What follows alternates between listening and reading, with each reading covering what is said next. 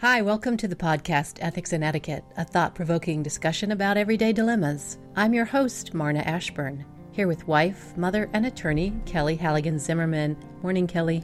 Morning, Marna. Morning, Mike. And Mike Derrick, a retired Army officer, combat vet, and father of four. Hi, Mike. Hey, good morning, Marna, and good morning, Kelly. Good to be back. Yes, nice to talk to both of you again. Our goal here is to offer you insights and perspectives on sticky situations that will help you examine your choices and exercise your own ethical muscles. Today, we're mixing up the format a little bit. We're going to do what I'm calling a lightning round. I have 5 somewhat minor but still perplexing scenarios, which I've been collecting. They're mostly unrelated and random, so not enough for a complete show on their own. But we're considering them today and talking about them all together. Buckle your seatbelt and let's get started. The first one is about taking your own snacks into the movie theater, right past the sign that says, "No outside food or drink allowed." Is this an ethical dilemma or is this straightforward? Are you breaking the rules? What do you think, Mike? Well, you know, it's funny you should bring this up, Marna, because this has been an issue in our family for quite a while. Yours and many other families. And I guess it kind of comes down to this. If you go and look closely at what is on offer at most movie theaters, it wouldn't really fall into the category of, you know, the foods that are good for you category. You know, generally, no. Yeah, right. So, you know, Milk Duds and Pepsis, and maybe if you got popcorn without the butter. But I guess what we have, I've never really thought about it formally, but I mean, every now and then we will take things into the movie theater that we want to snack on that we could not buy at the counter. So, you know, we don't eat that kind of stuff much anymore. Although I think it's very rude for people to be munching on something and making any noise during a movie. If you want to bring something in that's you aren't going to find at the concession counter at the movie theater, I'm okay with that. But on the other hand, if they, you know, like some places now are serving beer and wine, and some places are serving coffee, and some places, you know, have other kinds of snacks. If they have it on offer at the movie theater, you shouldn't bring your own. That's sort of my rule of thumb. So I'm curious, what kind of snacks were you bringing? Like really healthy granola bars and things? Yeah, stuff like sometimes we make our own granola bars and maybe some nuts or things like that. So if it's available at the concession stand, you should buy it there. And if it's not available, you can bring your own. Yeah, that's right. I'm sure some people will take issue with that. But again, I don't do Milk Duds anymore. I mean, there was a time in my life, lots of Milk Duds. No more, you know. No Sno-Caps. No Sno-Caps. I mean, under duress, I will eat a Snickers bar, but okay. Anyhow. So, Kelly, what do you say about this? Yeah, I mean, I think this is a good scenario. It's a tough one because I've done this before. I've snuck stuff in, and I never gave it much thought, and I should have. Unfortunately, I'm not like Mike. I still eat the Milk Duds and the Reese's and all that stuff. Junior Mints? Oh, gosh, yeah. Junior Mints. We have Sno-Caps in the house right now. Oh, yeah. Kelly. But then again, you have teenagers, okay? So we're going to give you a pass on that one, all right? I know, but I'm eating them, Mike. But anyways, it's a tough one. You know, like I've brought a water in before because it's like $7.50 for a water, which is a disgrace. But that was some time ago. Now we pretty much just go to the movie tavern. So we just buy everything. That's kind of part of the deal. You know, you get like a dinner and a beer or a glass of water or whatever. And we just pay for it, of course. You know, can you then take that with you into the movie theater? Oh, they serve it. Oh, yeah. They serve you. Oh, you sit at a little table. No, you actually sit at a, you know, like you have a big comfy seat. And it actually has like on the side, you can pull up a nice like of your own individual table, and you have a little cup holder, and you have your own waiter or waitress. That's remarkable. This is the urban-rural divide in America right here. This is it. Yeah. Okay. I mean, that has not reached this far corner of our country. What you're missing out on, Mike. Oh, yeah. My. I mean, we just got good seats, by the way. Okay, you know, we used to have like seats you'd find in a bad school auditorium. Oh no, and these seats are big and comfy. There's a setting where you can put your feet up, like you can put this thing and brings your legs up, and you can like almost lay back. Kelly, could you please stop? Oh, this is next generation movie theaters for sure. Kelly, I just, you know, even though none of us can go to the movies right now. Recliners. Actually, my husband has gone to the movie tavern recently. They have like 25%, I think, is what Pennsylvania's permitting, you know, capacity. So. And you're pretty spread out anyways with the setup. So he feels strongly that we need to try to get out and help support local businesses. So, you know, he's gone with my brother, and you can order your meal in advance online. And so you sit down, and they'd come and take your order, but then it's kind of ready. And so it's a great setup. But getting back to sneaking in snacks, when we used to go to a regular movie theater, when I was poor, which is no excuse, I did like sneak water in, or like a little treat. It wasn't a banana or an apple or anything healthy, I'm sorry to say. But yeah, it's just not right. And then you get onto the slippery slope of you do that, and you know, then you're shopping, and maybe you need to get a king size comforter, and then you decide, oh, maybe I'll just switch the tag from the double to the king size. You know, I'll put it in that bag. You know, the next thing you know, Kelly, this is going a lot further than any of us anticipated. Yeah, taking a dark turn, Kelly. Maybe we should talk about this offline. I don't know. Taking a car for a test drive and you just don't bring it back. I mean, it can get crazy fast. But oh man, what's going on down there in Pennsylvania? Holy smokes! I don't think it's criminal, unlike tag switching, which is, you know, a statutory theft offense, like in Virginia.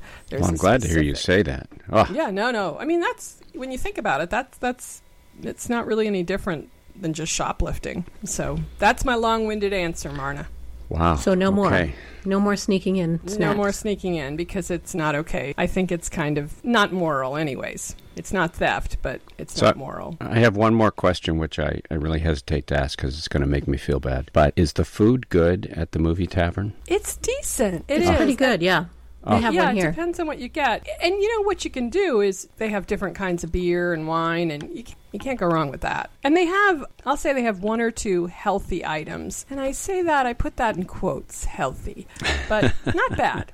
So yeah. I will be looking forward to the day. Well, certainly by the end of the decade, you'll have it there in upstate. I don't know. You're talking like upstate New York. The next decade. So that gives us 10 years of standoff, Marna. Yeah, possibly. Maybe. We'll see. Yes. So I need to get out more. Yeah. Come on down here to Virginia. I'm a Raisinets girl, so I will stop by the dollar store on the way to the movie and get a box of Raisinets for $1 sometimes. And at the movie theater, last time I checked, they were about $5 for the same box. So I think it's kind of a hustle what they charge for the snacks. Yeah. And I wonder, maybe they've done this, but is there a case study where if they reduce the prices of the food at the concession stand, would their volume of sales increase? It might. Yeah, maybe. I'm sure they've done that analysis. And I think that they make a lot of their money on those snacks. I agree. Because they're marked up. I don't know what the markup is. It's got to be 5 times, 6 times, or 10 times what they pay for these items. And I've also heard that the theater oftentimes doesn't make any money on the ticket sales. They go to the film distributor. The only money they make is from the concession stand. Wow. I think that's true. I think a significant portion, you know, they've got to sell those snacks. Just look at how much time they spend marketing snacks, so much screen time. You know, you get a couple different shots of a pouring Coke or popping popcorn in the warm-up for the actual feature film. Right. Well, the whole aromatherapy of the popping popcorn. Yeah, right. Makes you hungry. Never thought of it as aromatherapy. That's interesting. Yeah. Enticement. Maybe that's how you make your first million, Marna. You bottle essence of popped popcorn. Essential oil. Yeah, essential oil. Yeah. That's got its own moral challenges. We're already way too fat. Now we're even going to get fatter. Oh, dear. Now, I have a friend who says, don't tell me about not to bring snacks into the movie. I always have snacks in my purse. No matter where I go, I have snacks. And I'm not going to stop. So to her, it's not an ethical dilemma. Is she a diabetic? No. I'm kind of half kidding, but yeah, I mean, I guess she could say that, but it doesn't make it right. So where does this leave us? Have we come to any consensus? Probably shouldn't do it. Yeah, I don't think you should. Yeah, I think that's right. Probably shouldn't do it. And again, none of us are going to die of starvation between now and the end of the movie. I'm just saying. Yeah, right. So, okay. Well, and I stopped since we started this podcast, and I've gotten myself more accountable. I've stopped bringing my own snacks in, and now I just kind of budget for the whole extravaganza. If I'm going to the movie, I do get the soft drink, and I do get the Raisinets, and wow. What about the Sno-Caps, Marna? I do get the diabetic coma halfway through the movie, the whole thing, you know. That's what I look forward to. Does that help you appreciate the fine film? It's all part of the experience. Many times I've eaten the entire box of Raisinets before the feature film starts, too. Oh, gosh, yes. Oh, geez. That's another problem we need to discuss under another topic, Marna. Another day, another topic. Okay. On that happy note, let's move on to the second one. This involves using someone else's Netflix account or Hulu account or HBO Go or Amazon Prime to watch movies, using somebody else's account and password, with their permission, of course, to watch movies, and thereby not having to pay for an account yourself. Kelly, what do you say?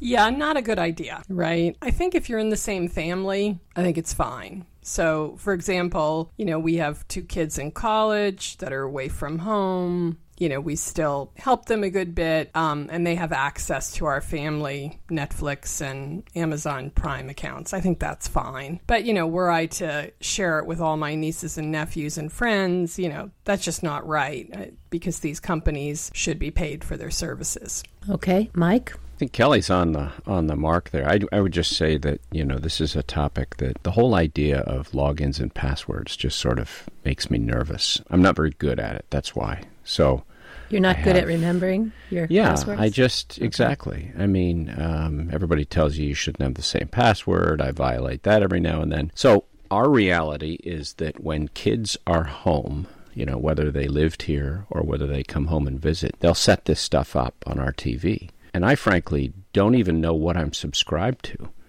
because I don't watch that much TV. But when I do flip through the different streaming channels, you know, I'll see, like, my youngest son, who lived with us for a very long time, happens to be at college right now, and he may have an account. And I don't feel bad about using his account, because, for one thing, I don't know how I could figure it out, but I have not taken the time to set my own up for some of these streaming services. So I just sort of... And you know what, Mike? I don't mean to interrupt, but it's very hard to log off when somebody has logged in unless you have their information. And okay. I say that because we were recently on vacation and stayed at a, you know, vacation rental by owner. Right. Mm-hmm.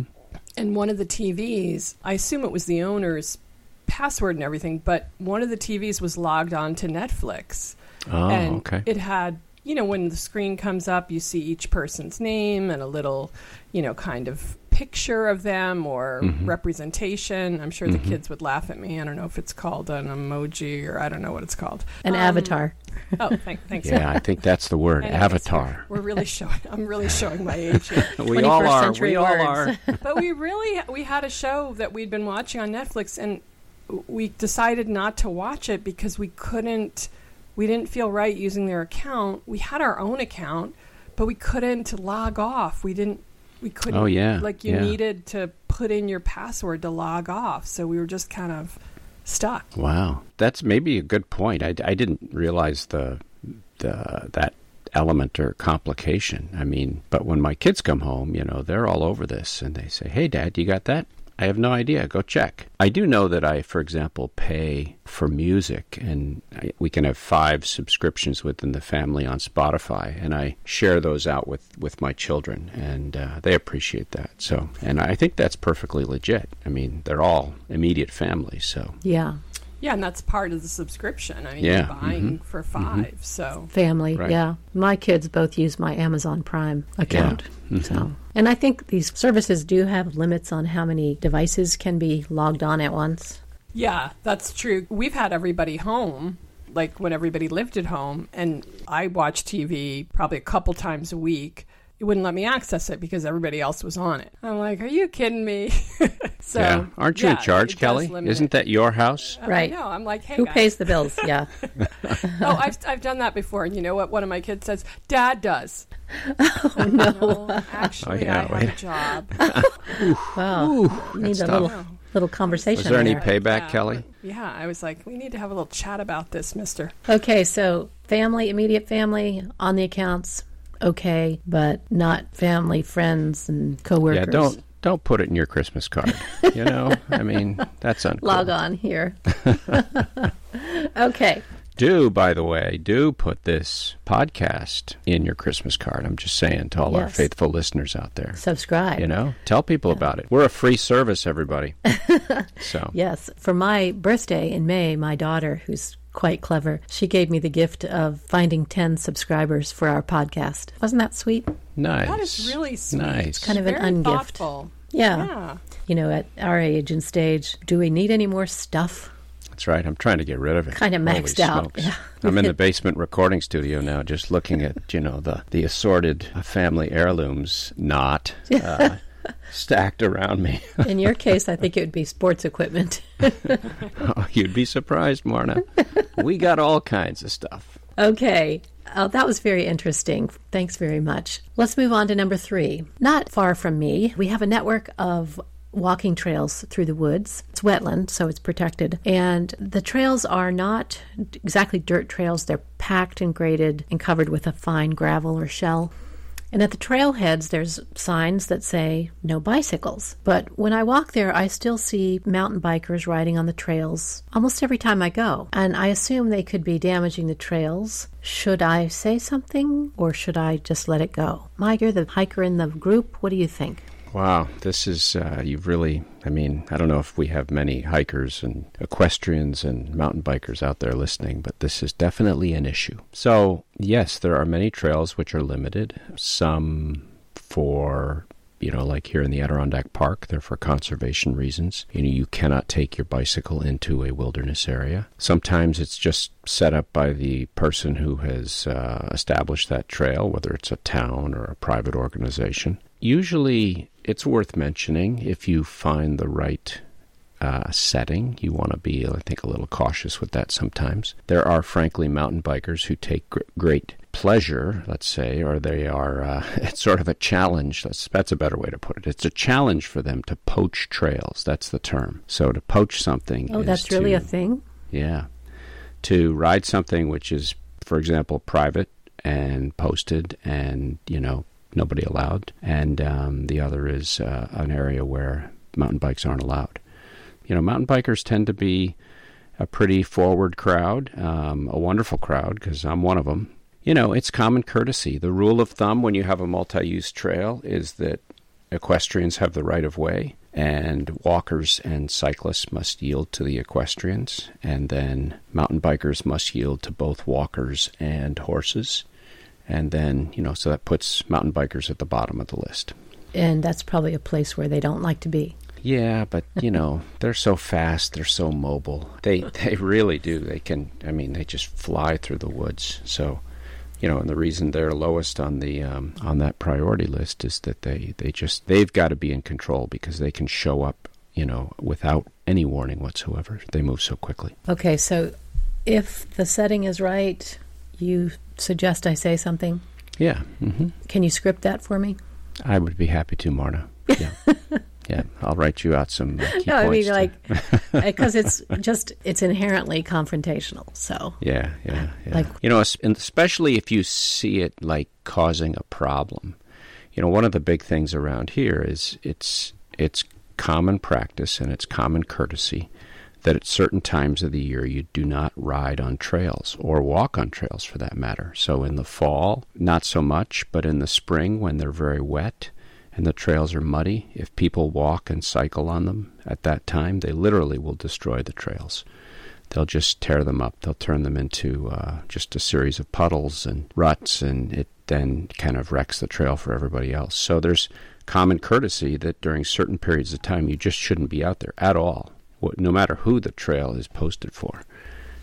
So, you know, if you were in a situation where like mountain bikers were blasting through and putting, you know, little kids and families at risk and scaring people, yeah, talk to them. And is that generally understood when you shouldn't be on the trails? Oh, I would guess they know, especially if they're adults. Sometimes kids, I think, just rampage around, but yeah.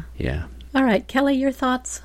Well, I mean, it's hard for me to understand why people can't follow the rules. In your example, there's a sign up, and it makes it clear. And I know near my home, I walk back in an area that's owned by the town, and it's very well signed about, you know, no mountain bikes, no snowmobiles, no cross-country skiers. And additionally, the whole area has, you know, signs about having your dog on a leash.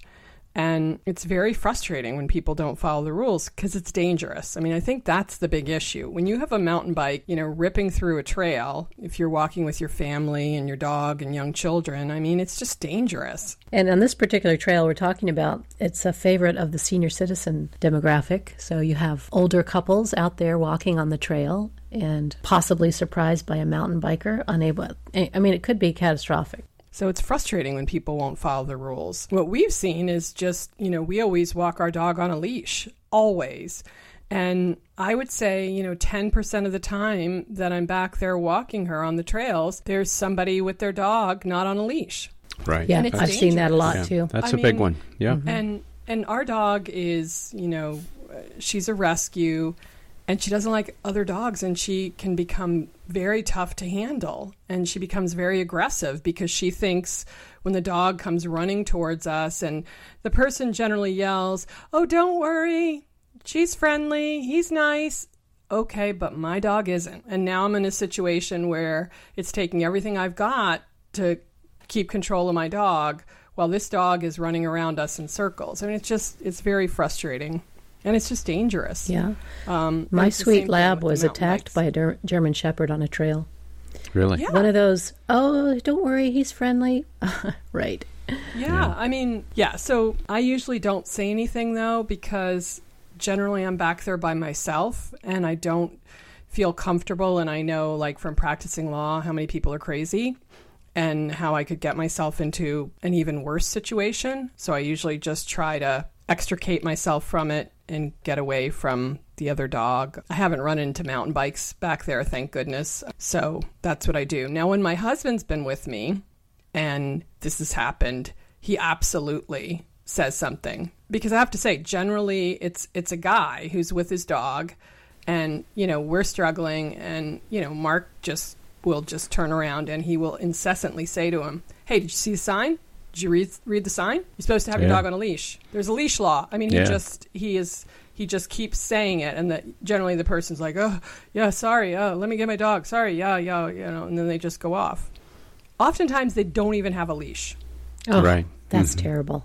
So I know I'm getting a little off topic, but it's kind of the same thing to me. Mountain bike, dog, not following the signs. Yeah. So you think I should point out to the next mountain biker I see?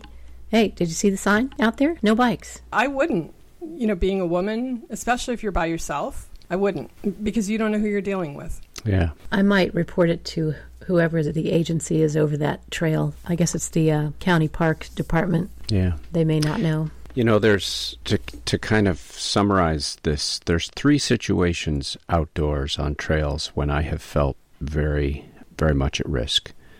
And in order, they are when I'm skiing and a snowboarder flies by my head, having just been, you know, coming down the mountain at high speeds and taking huge jumps, didn't see me. Oh, and literally, they're in the air. They have no opportunity to change their trajectory. And I've had them fly by my head. If they had hit me, you know, it would have been a serious injury. So that's one. Another is what Kelly's talking about, when a dog that someone assures you is friendly races up to you and your animals, and that can go very, very badly. And the third is with mountain bikes. When you're walking on a trail, which you don't expect a mountain bike on, and one comes silently and very quickly up behind you, it can really scare you.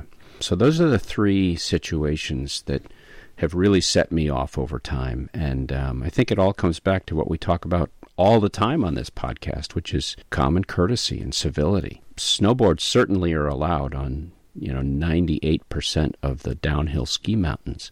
But there's a certain way you ought to snowboard, and it doesn't include, flying through the air for 100 feet at a time. So. And there are protocols on the ski slope. Right. They're taught to the most very beginner skier, which is the downhill skier has the right of way. All righty. Let's move on to number 4. When I lived in Savannah, I used to attend church in a beautiful sanctuary downtown, and it had a pipe organ up front and a wonderful choir and an overall great music program. Sometimes there would be soloists brought in special, or cellists or violinists brought in to perform. And these were just terrific performances. And I always wanted to applaud after one of these fantastic, stirring performances. My question is, what do you think about applause in church after a particularly good musical performance? Kelly, what are your thoughts? Oh, I think it's totally appropriate. Absolutely. And I think it's integral to faith and to celebration. And the Bible speaks to joy and rejoicing and celebration. I mean, the New Testament does, even the Old Testament, which, at times can be kind of punitive and a little scary. Yes. But, particularly in Psalms, Psalms are poems and hymns, and they speak to praise and, making joyful noise and, let us make a joyful noise to him with songs of praise. So I know in the Catholic faith, I've been in Mass before where the congregation has clapped. Absolutely. After, a beautiful solo performance, or we have had, sort of guest singers or performances, and absolutely, everyone's clapped. I thought it was wonderful and a way to give thanks. And also, I've been in Mass when after First Communion, the children are presented and everybody claps. And of course, they're just beaming. Yeah. Or weddings, when the couple is announced as man and wife. So I think it's very appropriate and part of, faith, whatever your faith is. Part of praise and worship. Yeah. And I think big picture, it's concerning to me how faith has kind of in many ways been removed from our society, or just seems to be less a part of our daily life. So I think anything that can bring it back and make it, maybe a little bit more representative of our everyday life is a good thing. I like that. Mike, what do you say? Well, I'm with Kelly. That was very nicely put, Kelly. My experience is it really depends on, the church, the type of church you're in, the type of service. It depends on the demeanor of the minister. Some ministers encourage that sort of thing. And the other situation I'd set out is, for example, if it's a musical presentation, musical performance, if it's a young person's group or a young soloist. And I think those young people, they really benefit from immediate feedback. It's been my experience that is seen as a good thing when the children's choir finishes, especially if it's a one-off within a service. They're not there for the entire time. And you just recognize them, and it's meaningful for them, and I think it enriches the service. So, aren't those children's choirs wonderful? Oh yeah, absolutely, yeah. So yeah, applause in church after stirring musical performances, depending on the circumstances. Just to follow up, at this particular church I attended, they did applaud after wonderful songs and musical performances, and I was always glad to see that. It was part of the experience, right? Uplifting, yeah. Mm-hmm. Mm-hmm.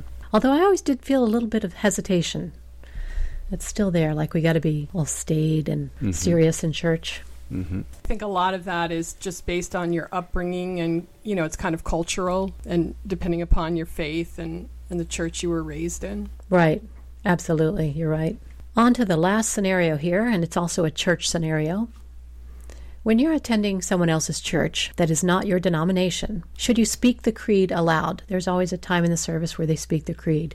So, for example, if you're an out-of-town guest and you go to church with your hosts and it's not your denomination of church, if you don't read the creed aloud during the service, is that considered rude? Mike? Let's go to you first. Well, I think there are literally hundreds of denominations and creeds out there. If it's something that's very close to your own and you're very familiar with it, absolutely, I would encourage you to participate as much as you feel is appropriate. Obviously, when you jump some of the big faith divides, for example, if you go to a service which is very different from your own, you have to be much more cautious and careful. For one thing, you may not know the ritual, you may not know the words. But I just like to come back to the idea that, especially when you go with a friend or an associate, it really shows respect for who they are and what they believe.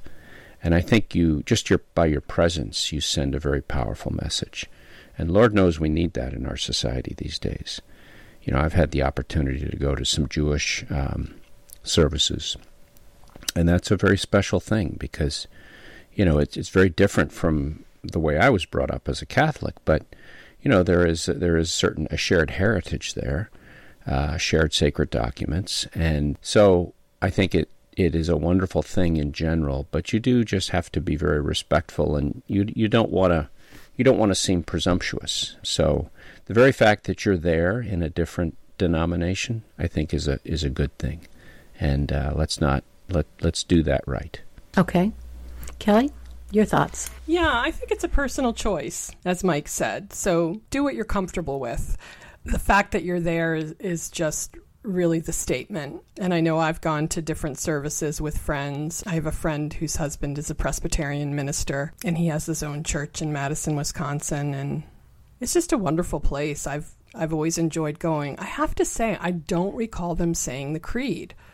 I have to check with her, but I don't recall that coming up. But as Mike said, you may not know the words. I know in the Catholic Church, I think maybe about 10 years ago, right, they changed the wording. It still throws me off. I mean, I can totally mess up. Me too, Kelly. Don't they print it in the program? They do, well, but you're supposed to memorize this stuff. Yeah, most of the time at our age, you're there, you know the words, and... now I got to be looking at the... Or the old book. Words, Kelly. Right? Yeah. I mean, I'm saying one thing and everybody else is saying another. It's just, it's not a good situation. So, yeah, that's another concern is you better say it right. And I've also gone to synagogues. I think once I thought it was incredible. And obviously, saying the creed did not come up. I just think it's up to you. And the fact that you're there is just wonderful. And it's just a great experience to learn about other faiths and experience other faiths. And at the point in the service where they say the creed, if they do, I would simply say, if you don't want to say it, stand up. Because they always stand up when they say the creed, recite the creed, stand up. You don't have to recite it, but do stand up and be respectful. Yeah, if they stand up. My friend who is a Presbyterian always makes fun of the Catholic Mass because there's so much stand up, sit down, kneel, stand up, sit down, kneel. Yes. I don't even notice it, but she thinks it's a little bit of a workout. Yes, I always thought so too. I was raised Presbyterian. We don't do that. Yeah. Now we move on to the end note portion of our show, which is where we like to share something with you that you can think about until the next podcast. And I have a short follow-up to one of our podcasts we did where I introduced the scenario of my sister. She and her husband are house flippers, and they bought an entire house with it fully furnished. Everything was still there. And in the process of cleaning it out, she found a box of childhood memorabilia of the owner's only daughter. And my sister went to quite a bit of effort to locate the former husband of the occupant and give it to him. It was through a friend of a friend and a Facebook contact. It took quite a bit of time. And eventually the box of childhood pictures got back to the daughter, who was very happy to get them. Well, I was at a flea market a couple weeks ago, and this woman had a couple tablefuls of funky stuff from the 70s, real vintage 60s and 70s. She said she got it all from, she bid on the contents of a government-owned house that was going to be torn down because it was on a utility right-of-way. So she bid on the contents and she got it, and it was a whole bunch of stuff from the 60s and 70s. Really, really fun stuff.